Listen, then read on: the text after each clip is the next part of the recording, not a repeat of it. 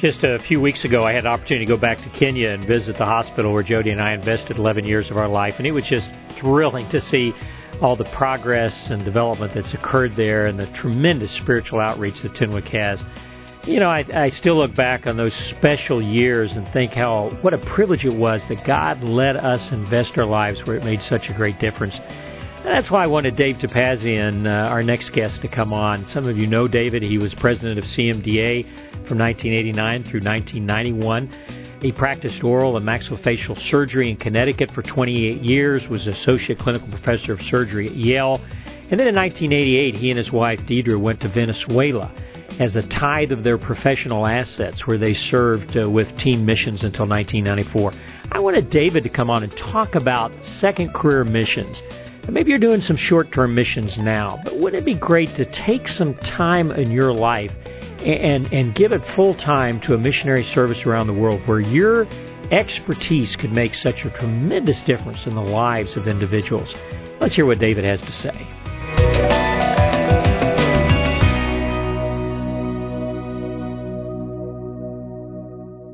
David, you've got a whole new role uh, after uh, many years in practice and then in academics, then moving to the mission field, coming back and starting MedSend, which has helped literally hundreds of health professionals to serve overseas. You've moved into a new role. Tell us about that. My mission board uh, called me up one day and said, uh, We have hospitals all over the world, and we're having trouble uh, staffing them, especially with surgeons is there any way you can help us? And uh, of course, the whole idea of uh, second careers in missions uh, appealed to me. It's been part of my life uh, since we, my wife and I, went to the mission field in 1988. I said, "Well, let's try." One of the first things I did was call David Stevens and say, "David, can you can you uh, help us to let people know that there's a need out there?" That there are many qualified people to meet that need who aren't quite aware of that fact. And uh, could you help us direct our attention and our information to the right people? Well, this is a great need missions all over the world, and and I think a movement that God is really about in second careers, people who have uh, either step out early or have completed uh, their career in medicine in this country, and God can really use them overseas. And I know you put a lot of thought into that, David. Let's really deal with that topic for some of those who may be thinking of this years away from now, and some who are probably thinking about it in the near future. Uh, let's give them some advice and uh, and ideas uh, how to approach this. What would you say was the first thing they need to be thinking about? Well, there are a couple things that rank pretty much equally, and uh, they have to do with lifestyle and preparation. Lifestyle, in that the more simply one can begin to live, the less there is to obstruct and uh, deflect one from fulfilling what probably would be a God given call to a second career in missions. And those uh, things that entangle us, debt of some kind or another, a sense that they aren't really prepared from a biblical point of view or from biblical knowledge to entertain the life of a missionary, and the fact that their spouse might not have the same sense of call. Uh, these issues loom large and cause many people to just dismiss out of hand the possibility of a second career in, in uh, medical missions. Let's go through some of those. Let's first talk about spouse. Let's start uh, right there.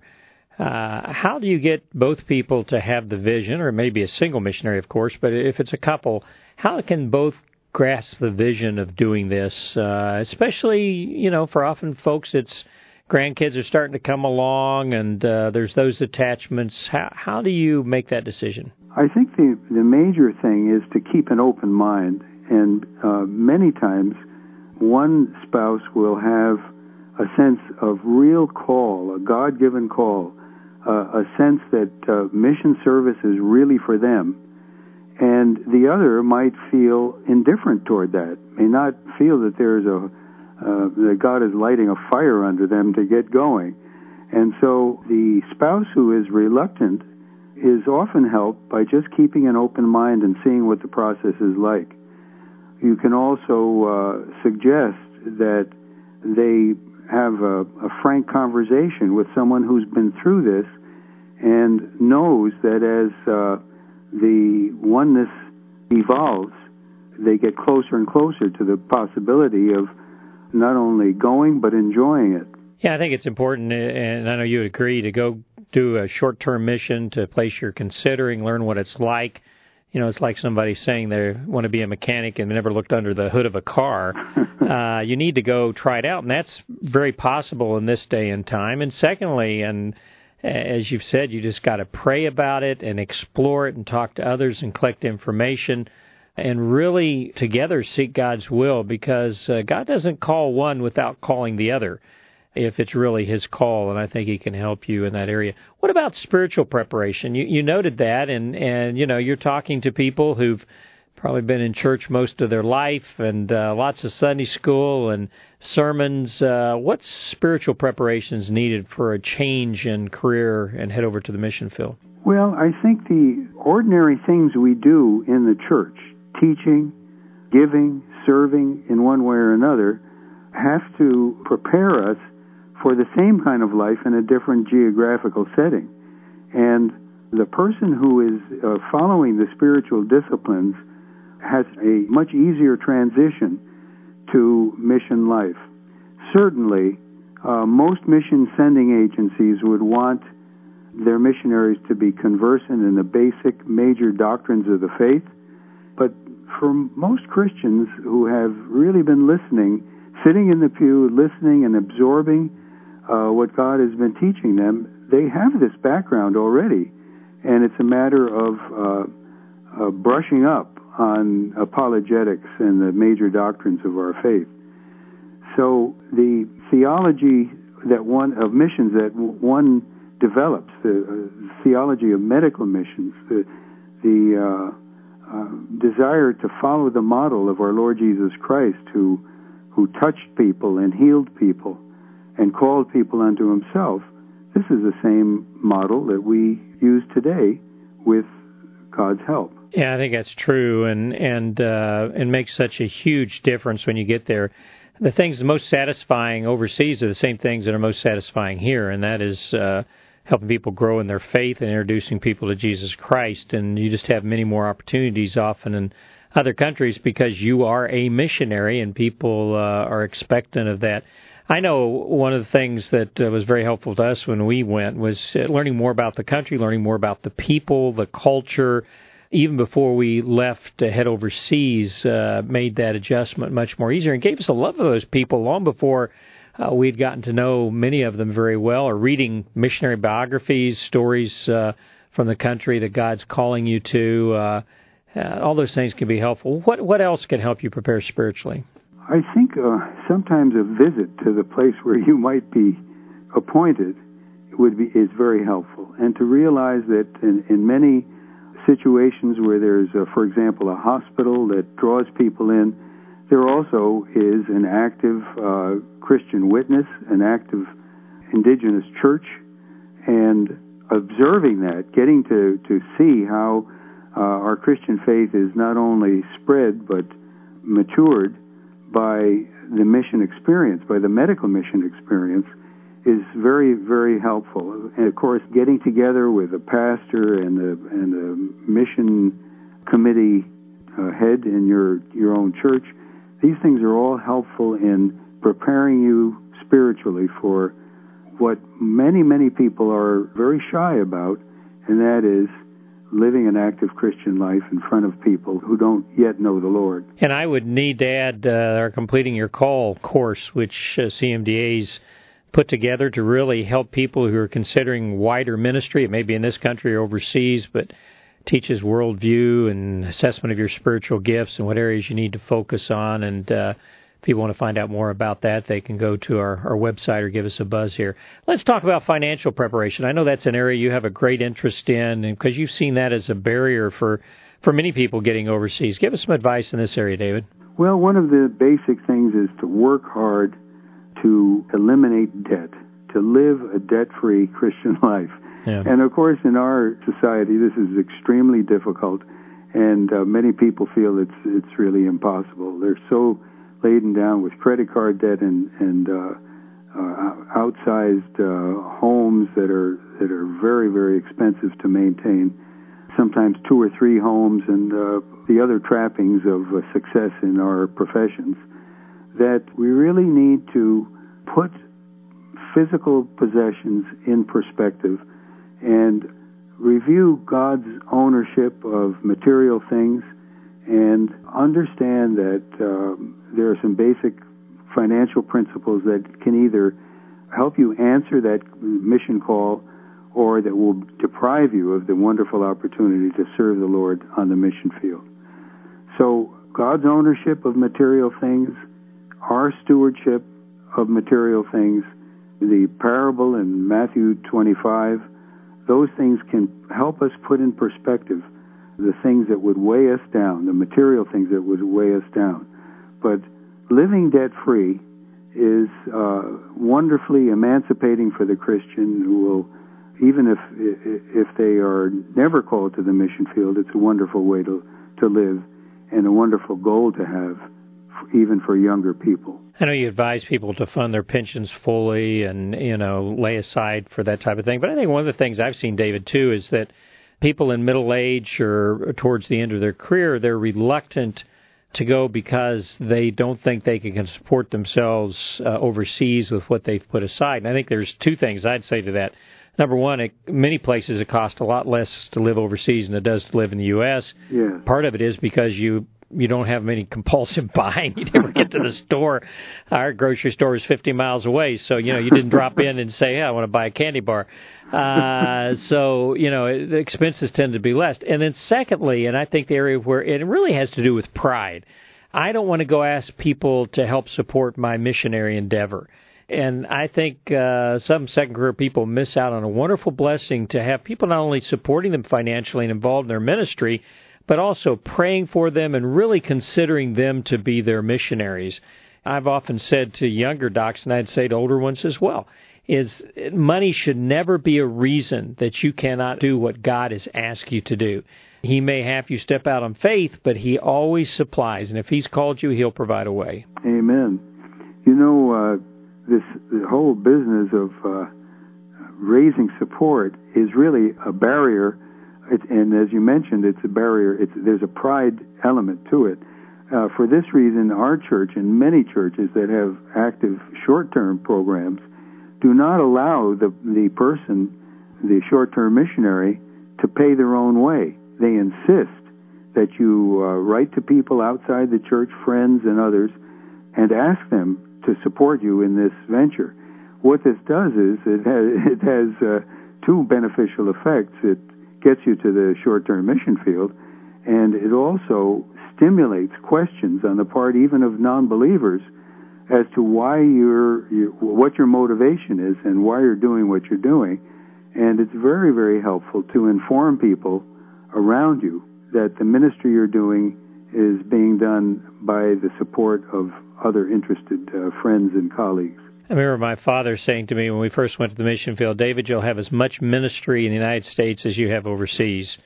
And I think those considering the second career, it's the same thing. What you're doing is such a powerful witness to your colleagues and others coming along behind you and stimulates so many questions that you have tremendous ministry here as well as in the country where God's called you to serve. Let's talk about mission boards. I mean, the other barrier I see is okay, I feel God nudging me that direction. How in the world do I pick a mission board? How do I develop a relationship? Uh, what's that all about? When you're selecting a mission board, you want to get their publications. Most mission agencies have a uh, quarterly or monthly newsletter that they send out, a magazine, and they're very attractive and very informative. Uh, you need to have a relationship with a mission board that is very frank and open that uh, will allow you to negotiate issues, to talk about finances frankly, and, and I am a strong believer even in having financial arrangements in writing so that there is no disconnect when someone at the home office retires or moves on. But this imbues us with a sense of service and gets us over the sense, the, the idea that asking about money and talking about money is somehow unspiritual. What, what else do you need to think about with a mission agency? You want to uh, be able to communicate with the mission board, and uh, in the process where where uh, Deidre and I were getting ready to go to the field, we visited quite a number of mission boards and found out that they have communication styles that vary tremendously.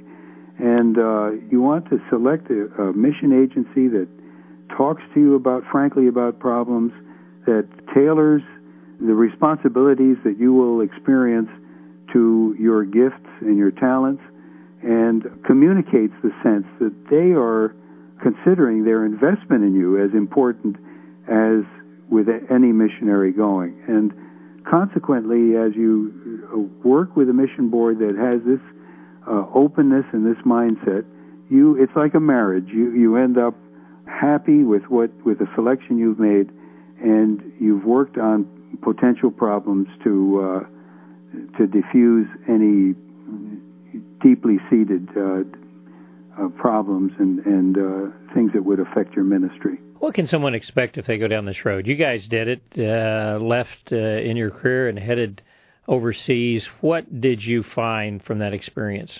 David, I've, I wrote uh, a little publication or a little paper for Evangelical Missions Quarterly, and I I just been re- reviewing it.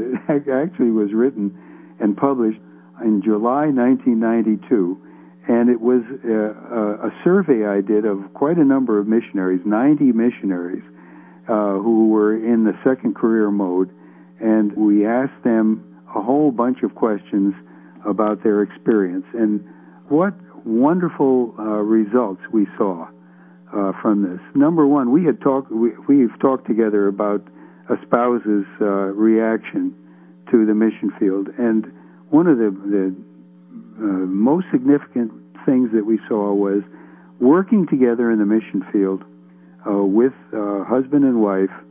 Sometimes the wife being the the health professional, sometimes the husband being the health professional deepened their relationship, gave them a sense of teamwork, working together, something they had never had in all of their professional years, because somehow in our culture, the health professionals' uh, uh, busyness and uh, focus is on one side of the equation, and you have a spouse on the other side of the equation who might be lonely, feeling neglected, unfulfilled, and so forth. That is not the experience of second career missionaries. They work together, and in every case where this question was answered, they had a renewed, renewed and a deepened relationship with their spouse. So that is a that's something you can expect. Uh, you'll work at it, you'll work together, but it's a wonderful thing to have that renewal in your marriage. What about job satisfaction? Well, it's always high. I think uh, they're always always the outliers, the people who don't adjust and so forth, but they are in a very, very small minority. You can expect to be very, very glad that God has placed you in a, a situation you are in, and uh, you're uh, have a sense that you're fulfilling your personal great commission, that uh, you're you're just exactly where God wants you, and that you are you are able to do some things that you might not even be able to do uh, in the United States. For example, you can share the gospel with nearly every patient that you uh, where where the Holy Spirit moves you to become involved in your in their lives. My own mission board has three hospitals that are in Islamic countries, Muslim countries, and in every one of those situations, believe it or not, there's freedom to communicate the gospel one on one.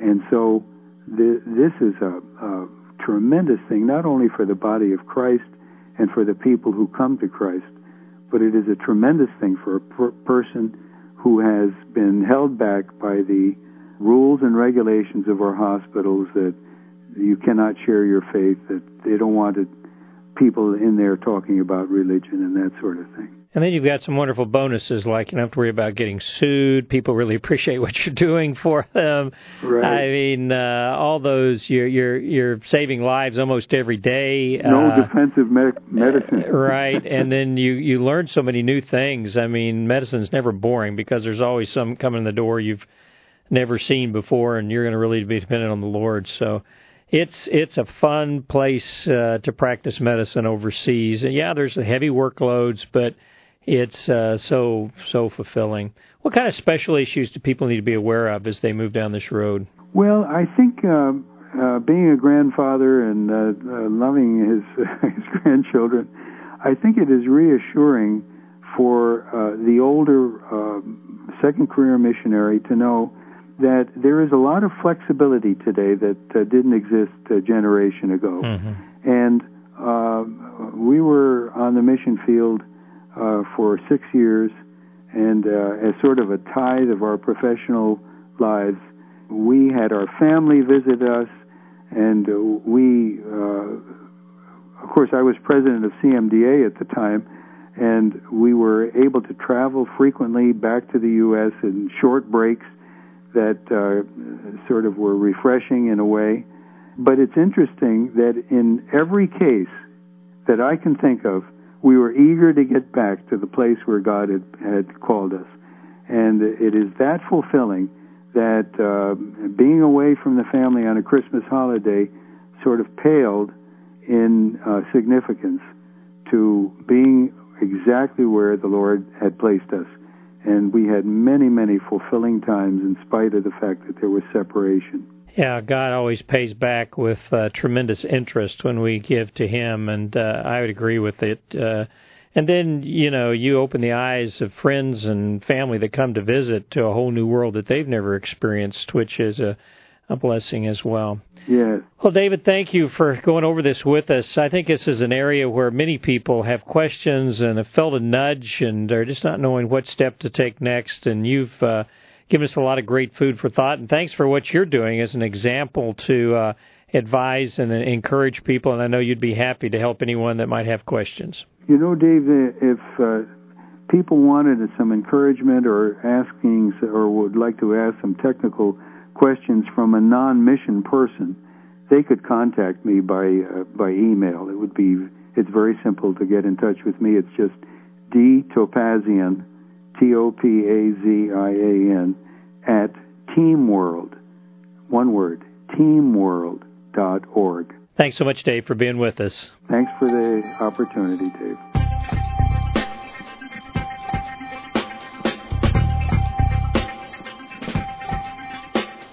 God may lead you to team missions or perhaps another mission organization, but Dave is just a great resource to help answer some of those important questions you might have. Speaking of retirement, don't forget we offer discounted rates to our qualifying retirees and CMDA membership. We don't want to lose you when you retire. We want to uh, still be involved. You have so much to offer. And uh, another thing I want to mention too is encourage your colleagues to be members of CMDA. I think in this day and time with what we're facing, with so many changes in healthcare, there's never been a time that we needed to band together more as Christian doctors to speak with one voice, to encourage and equip each other, to admonish each other spiritually and help us grow in our faith. And right now, and that's what CMDA exists for, and to bring on the next generation of Christian doctors.